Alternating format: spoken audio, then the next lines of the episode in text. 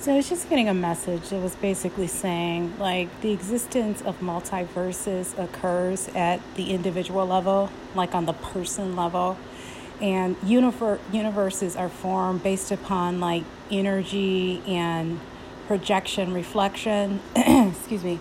So like, excuse me, like the energy sort of like um, changes like in between that projection reflection cycle or that that energetic function. So the energy that occurs at the the tip at the point of that like at that cycle like every cycle kind of has a like a meet point. Like there has to be an exchange somewhere.